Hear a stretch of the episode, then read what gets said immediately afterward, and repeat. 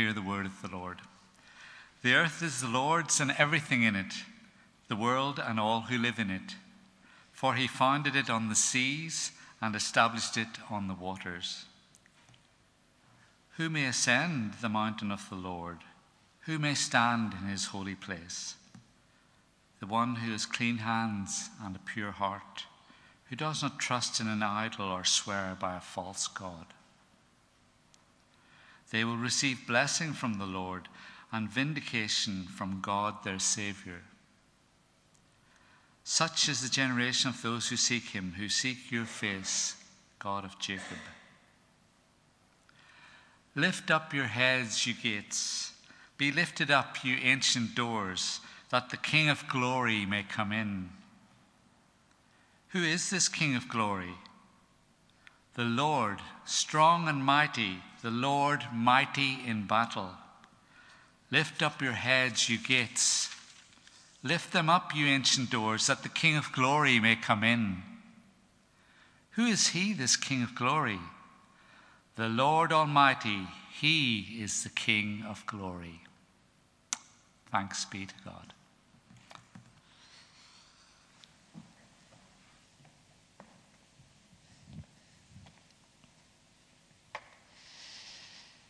Let's pray. Yes, Lord, we just declare that you are the King of glory, Jesus. And you enter into this world that you have made. And we uh, look to you, Lord, the one uh, who made this world, the creator, uh, the one to whom this world belongs and looks to. And we pray now as we just consider uh, your creation, that you would draw us more into your hearts and your purposes uh, for us in this world. In Jesus' name, Amen. The earth is the Lord's and everything in it, the world and all who live in it. This Creation Sunday, uh, we have for our text this wonderful psalm, Psalm 24. And it sings of God as the almighty creator of the world. I just want to uh, spend this time now just considering the earth is the Lord's and what that means for us as creatures made by the Creator God. Now, the King James I love the King James uh, translation of the, of the first verse of this psalm. The earth is the Lord's and the fullness thereof. And uh, the, the great preacher C.H. Spurgeon writes The earth is full of God. And it, that includes everything. It says, The earth is the Lord's and everything in it, whether rare or common, whether massive or microscopic, it belongs to God and also includes every one. The earth is the Lord's, the world and all who live in it, whether rich or poor, advantaged or disadvantaged, joyful or in despair. You belong to the one who created you. Now, Psalm 24 is attributed in the Bible to David, the great king and poet of Israel, and a human ancestor of the Lord Jesus. And it has this kind of parallel structure. You might have uh, noticed the ring to it as it was read just now. Each line kind of has an echo that comes back. It was probably originally sung in, in a, two groups, two parts. One sings the first half, and then the other kind of answers with the second half of each verse. Uh, it may have been used in the temple. Uh, the Hebrews worshipped God. Our public and corporate declaration of God as the creator of the world.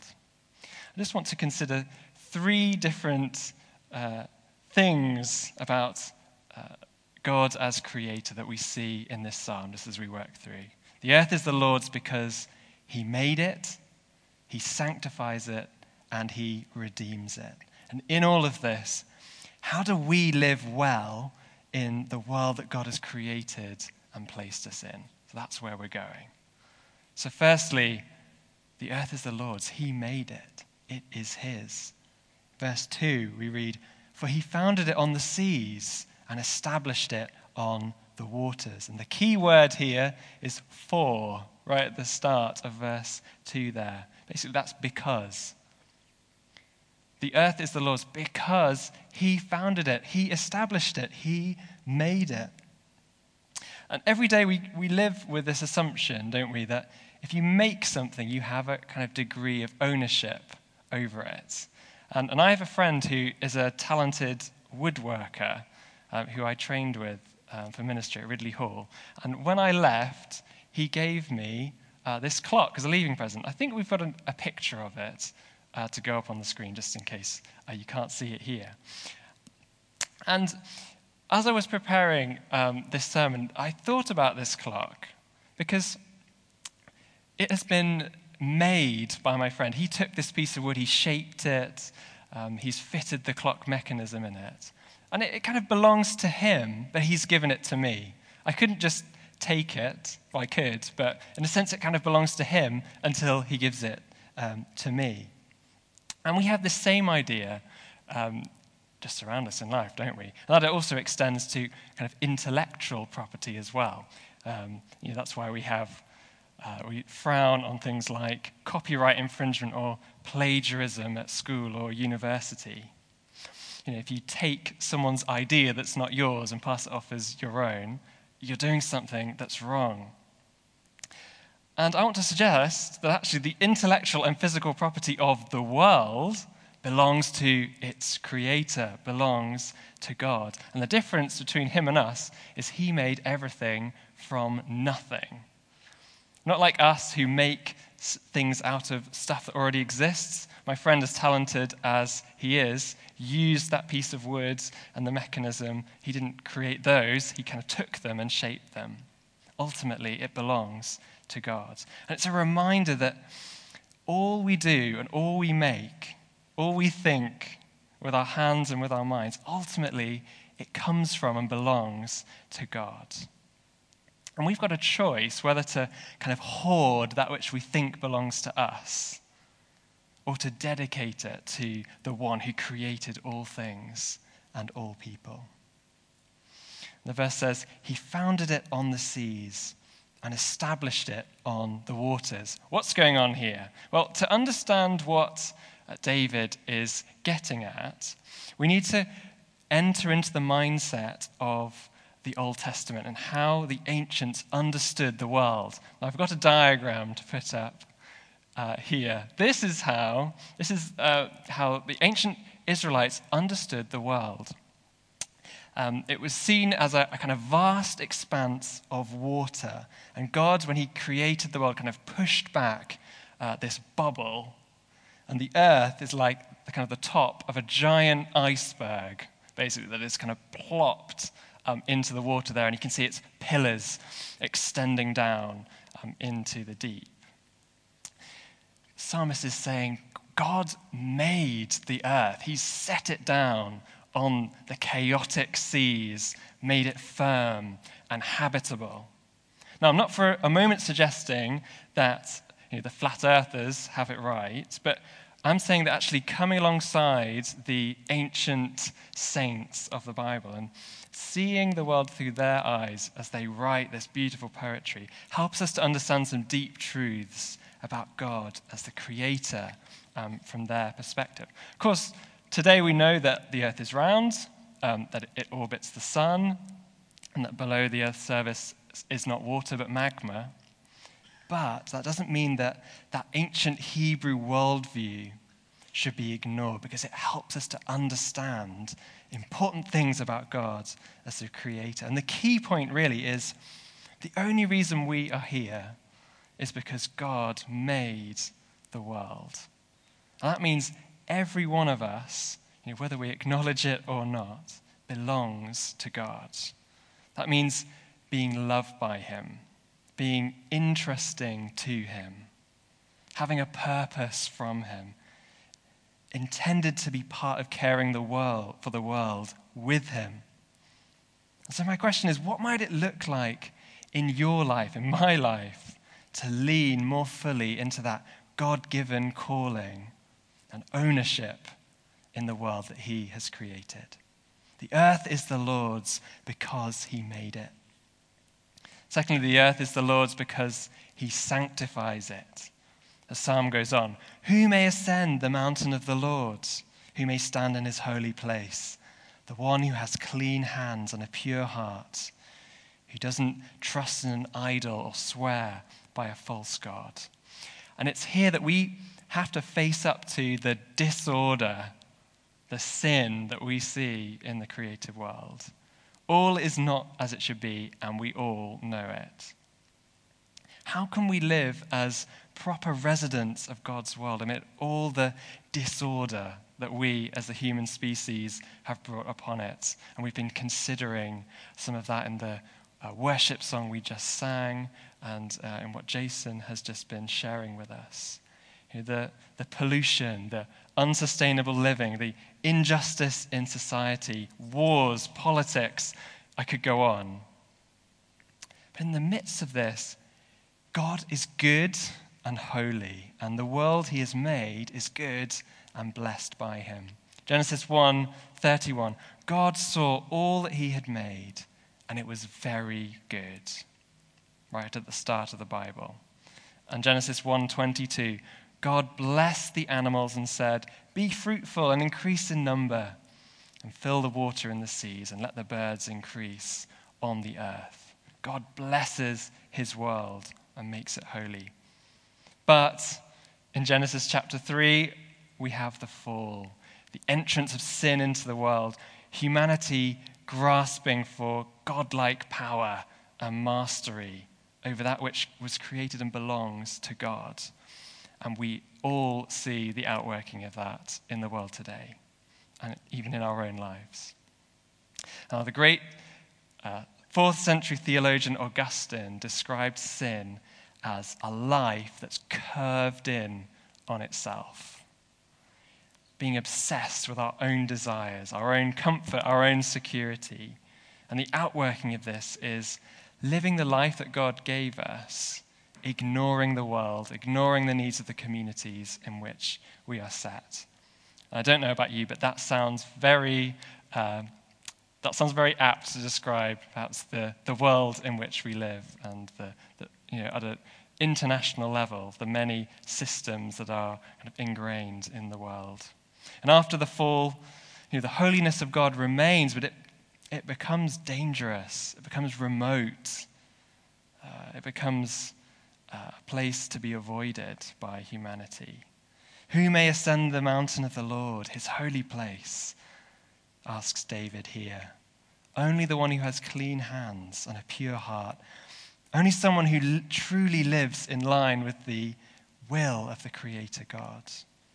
That's someone who, only someone whose hands are clean, who does the right thing. Only someone whose heart is pure, who wants the right thing. Only someone who's not us, basically. Not me, not you, not even the saintliest person that you can think of in their own strength. The earth is the Lord's because he sanctifies it, he makes it holy, and therefore it matters when our lives within God's good creation fall short of his purposes. And again, we see this working its way out all around us. I don't know about you, but when I look at the troubles of the world on a global scale, you know, the climate crisis, uh, deeply entrenched conflicts like that in the Middle East and other places, uh, the modern slave trade. I'm sure you could go on and add more. It's easy to feel completely overwhelmed uh, by the effects of human sin and see ourselves as kind of helpless pawns in these destructive systems. Only God Himself is capable of the life that David seeks in the psalm, that life lived in communion with the Creator. In other words, only Jesus, the Son of God, who became human for our sakes, can live such a life. And so thanks be to God for John chapter 3:16 for God so loved the world that he gave his one and only son. The earth is the Lord's because he sanctifies it. And thirdly, the earth is the Lord's because he redeems it. The psalm concludes with this rousing, triumphant crescendo. Always kind of makes the hairs on the back of my neck stand up. Lift up your heads, you gates. Be lifted up, you ancient doors, that the King of glory may come in. Who is this King of glory? The Lord, strong and mighty, the Lord, mighty in battle. Lift up your heads, you gates. All ancient cities were surrounded uh, by fortress walls uh, in order to keep the inhabitants safe and to enable the city to uh, defend itself if it was attacked by an enemy army. And last week, uh, we began a new preaching series in Nehemiah, which Jonathan uh, launched for us. And there we were considering uh, Nehemiah rebuilding these broken down walls around Jerusalem and how important that was. But of course, if you have a wall around, you need to have doors in that wall so you can get in and out. And the gate is a strategic weakness. So the, the kind of gatehouse in the wall was the best defended point in the whole city wall. And the most secure cities had huge, heavy gates that were made of wood and metal, incredibly heavy and difficult to move, especially by force from outside. And the idea here is kind of like that of a, a portcullis. I've got an image here. This is more modern than um, from David's time. Basically, you have this gate that's pulled up vertically. And so when it's open, literally, it has its head kind of raised up. For the King of glory, for Jesus Christ, God incarnate, these gates of the world are thrown open in welcome. There's even a sense in which the gates open themselves. It says, Lift up your heads, you gates. And we're reminded of Romans chapter 8, 19. For creation waits in eager expectation for the children of God to be revealed. Creation just launches open its gates for God to come and redeem the world that He has made. There's also a sense um, of the ancient doors. Be lifted up, you ancient doors. This idea of these strong gates that have withstood countless assaults over the years, but they fling wide for the entrance of the Creator. And King Jesus has entered into the world in a triumphant procession. And the gates that have opened for him remain open. And we are invited to kind of join him to walk in his slipstream behind him. Will you join him? following him on his way as we are given a way to live life as intended by the Creator. Jesus has made possible a life lived without the despair of our sin and its effect on the world God created through his death on the cross and resurrection from the dead. Jesus shows us a new way of living, one which is in step with the Creator and involves respect for the world that God has made. Jesus doesn't just save us from our sins on the cross, but he releases us to live life as it was always intended by God. And so the question for us is this Will we, as those who believe and trust in Jesus and have been raised from death and sin with him, will we live the life that he calls us to, especially as we consider the state of the world? Will we live the life that Jesus calls us to and that God has intended for us? Will we live life as if we truly did believe that the world was full of God, that the earth is the Lord's and the fullness thereof? The earth is the Lord's because he redeems it. So we come back to the opening line of the psalm The earth is the Lord's and everything in it the world and all who live in it.